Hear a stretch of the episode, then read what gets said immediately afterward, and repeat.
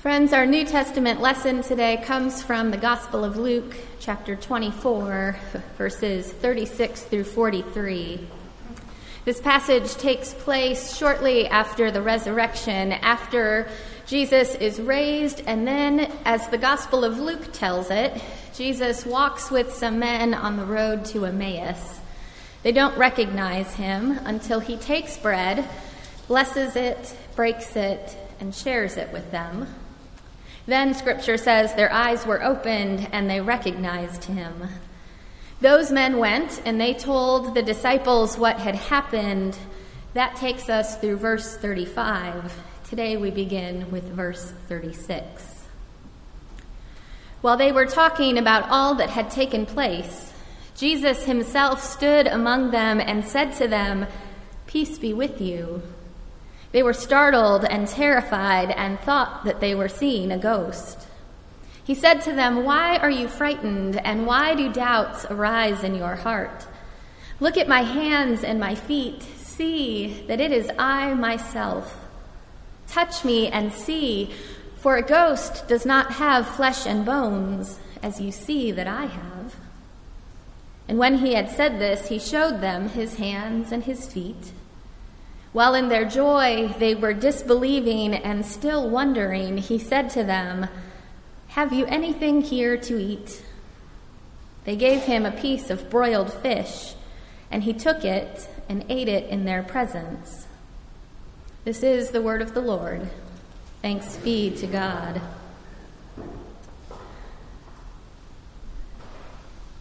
I owe our confirmation class an apology for this sermon. You see, every time we gather together, we eat.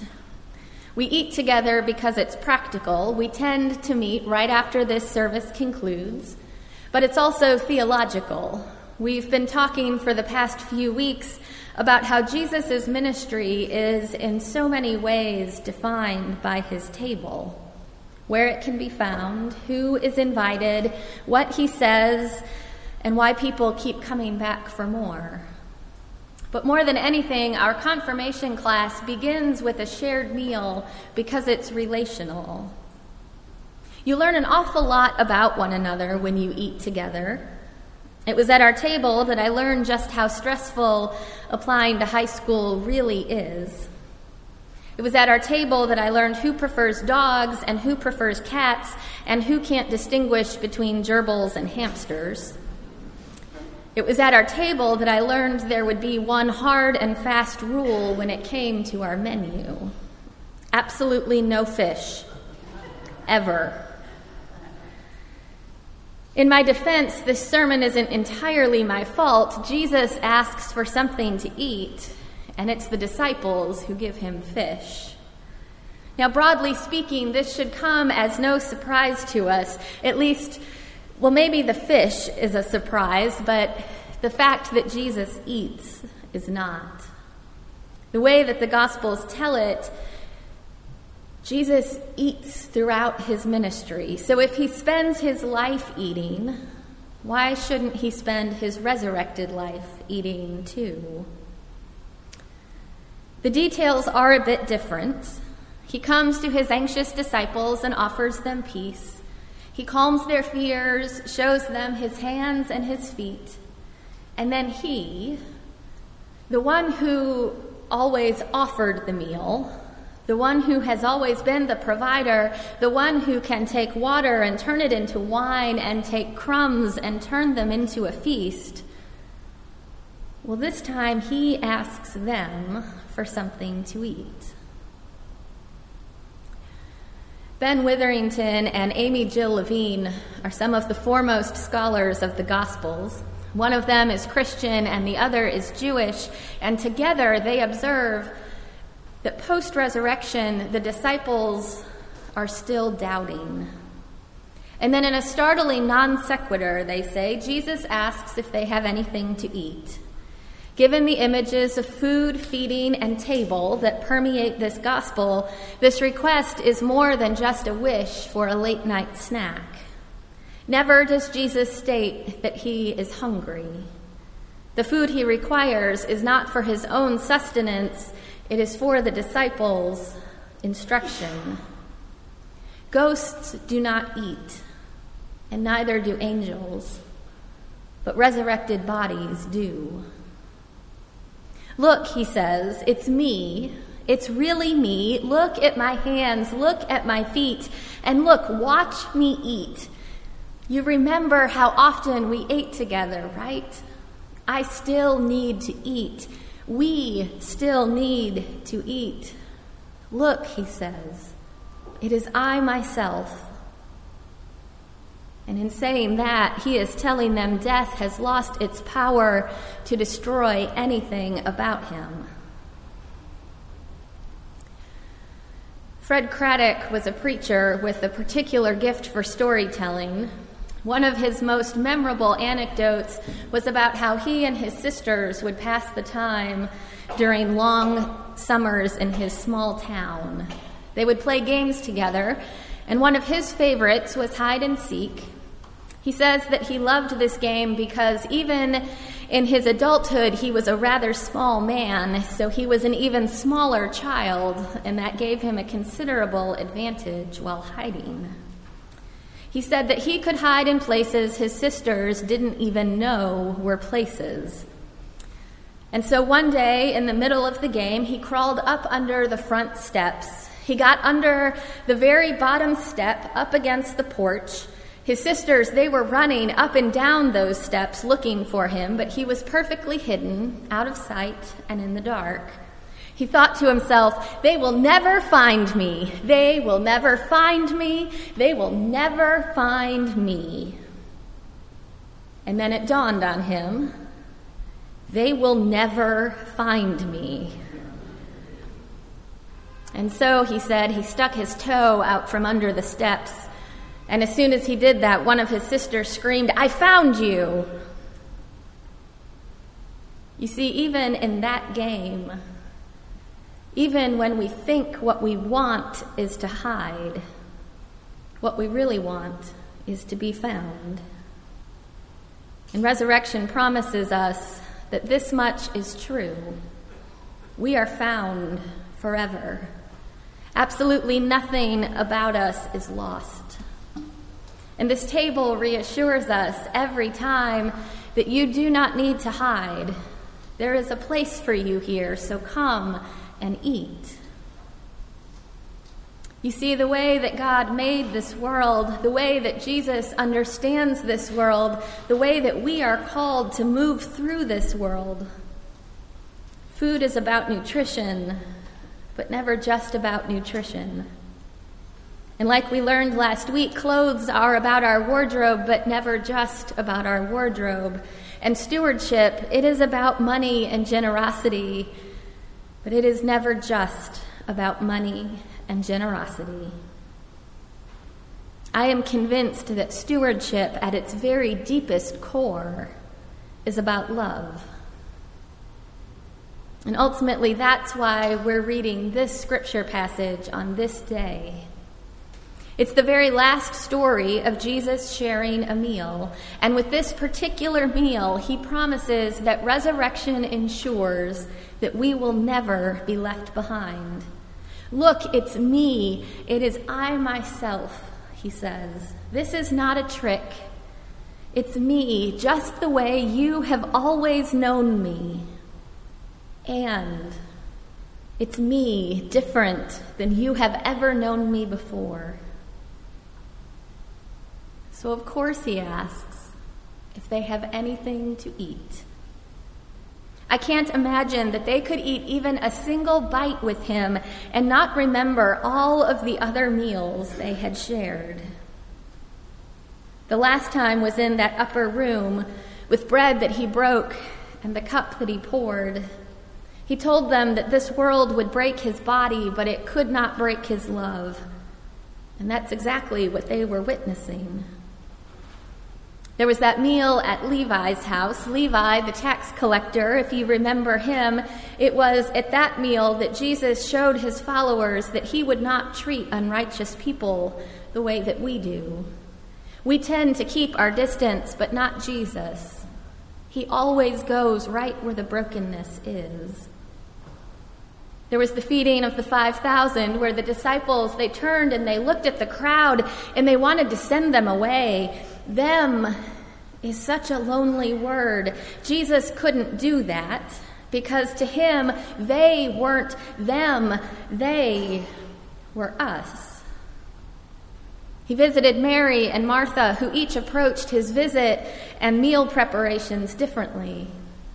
And he reminded us that sometimes, particularly when your world is falling apart, we need to listen to Jesus. And there was his meal with Zacchaeus. After that meal, Zacchaeus spent every day practicing his faith. He took care of the poor and he was fair in his work, and he trusted that someday salvation would come. An awful lot happened at that table. An awful lot happens every time Jesus comes to a table. Every time we come to a table, because what Jesus reveals here is how life is to be lived. At the table, we see the world the way that it is, but we also see the world the way the power of God's love can make it.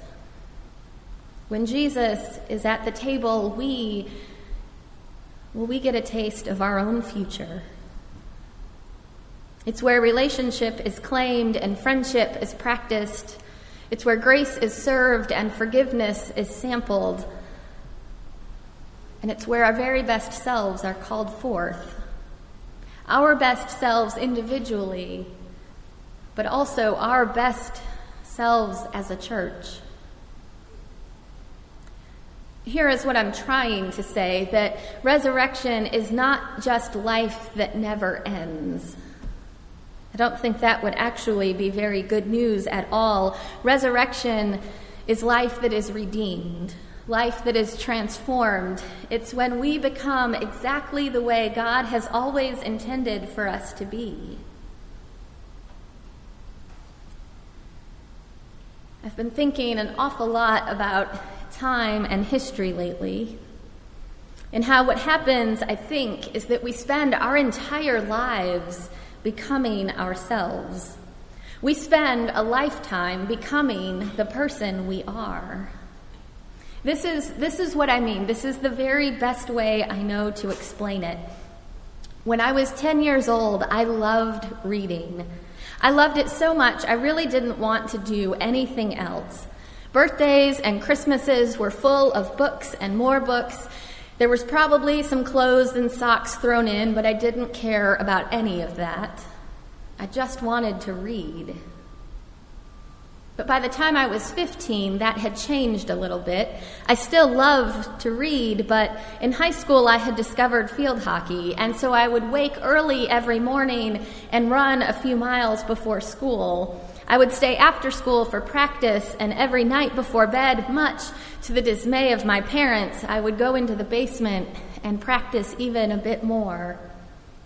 Anytime I thought about college, I thought how I wanted to go to a good school, but I wanted to make sure I could keep playing hockey while I was there. When I was 20, I was in college I was majoring in creative writing and I was playing field hockey. But then I broke my ankle and I missed most of the season my junior year. And it was during that time that I realized there are a whole host of other activities that happen at college when you don't spend your whole time on a playing field. I had written occasionally for the school newspaper, but with more time on my hands, I was invited to be one of the editors. When my senior year rolled around, I didn't go back to playing hockey anymore. Somehow it didn't matter as much as it once had. And it was in those last years of college that I wandered into a Presbyterian church for the first time. You see, there are still traces of that 10 year old and that 15 year old and that 20 year old in me. But they are a little harder to find these days. Last month I turned 40. I still love reading, but I now realize that no matter how many books I read, I am not likely to read all of them before I die. I still run, but now it's mainly in circles around my dining room table, chasing a puppy. I spend more time in church each week now than I did in an entire year of my childhood. And every day I walk down busy New York streets a far cry from my Midwest upbringing. Now, if at age 10 or 15 or 20 you would have told me who I would be now, I would have told you it was utterly impossible. I couldn't have even imagined such a thing. And the mystery is that I am both at the same time.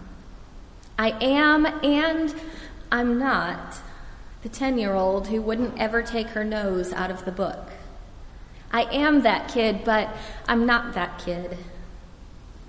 The process of becoming who we are, it takes a lifetime, and it isn't completed until the resurrection. Not one of us is finished.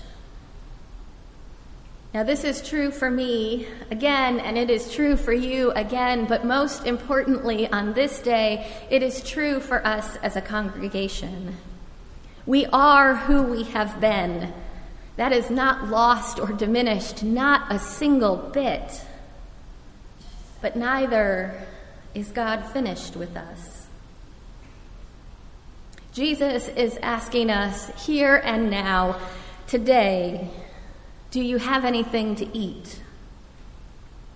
And here's what I know every time we gather at this table, He shows up, and grace is served, and hope is known, and we get a taste of our future. I don't know what it will look like. I do trust that it will be absolutely delicious, even if you don't like fish. Pray with me. Gracious God, we believe. Help our unbelief. In Christ's name we pray. Amen.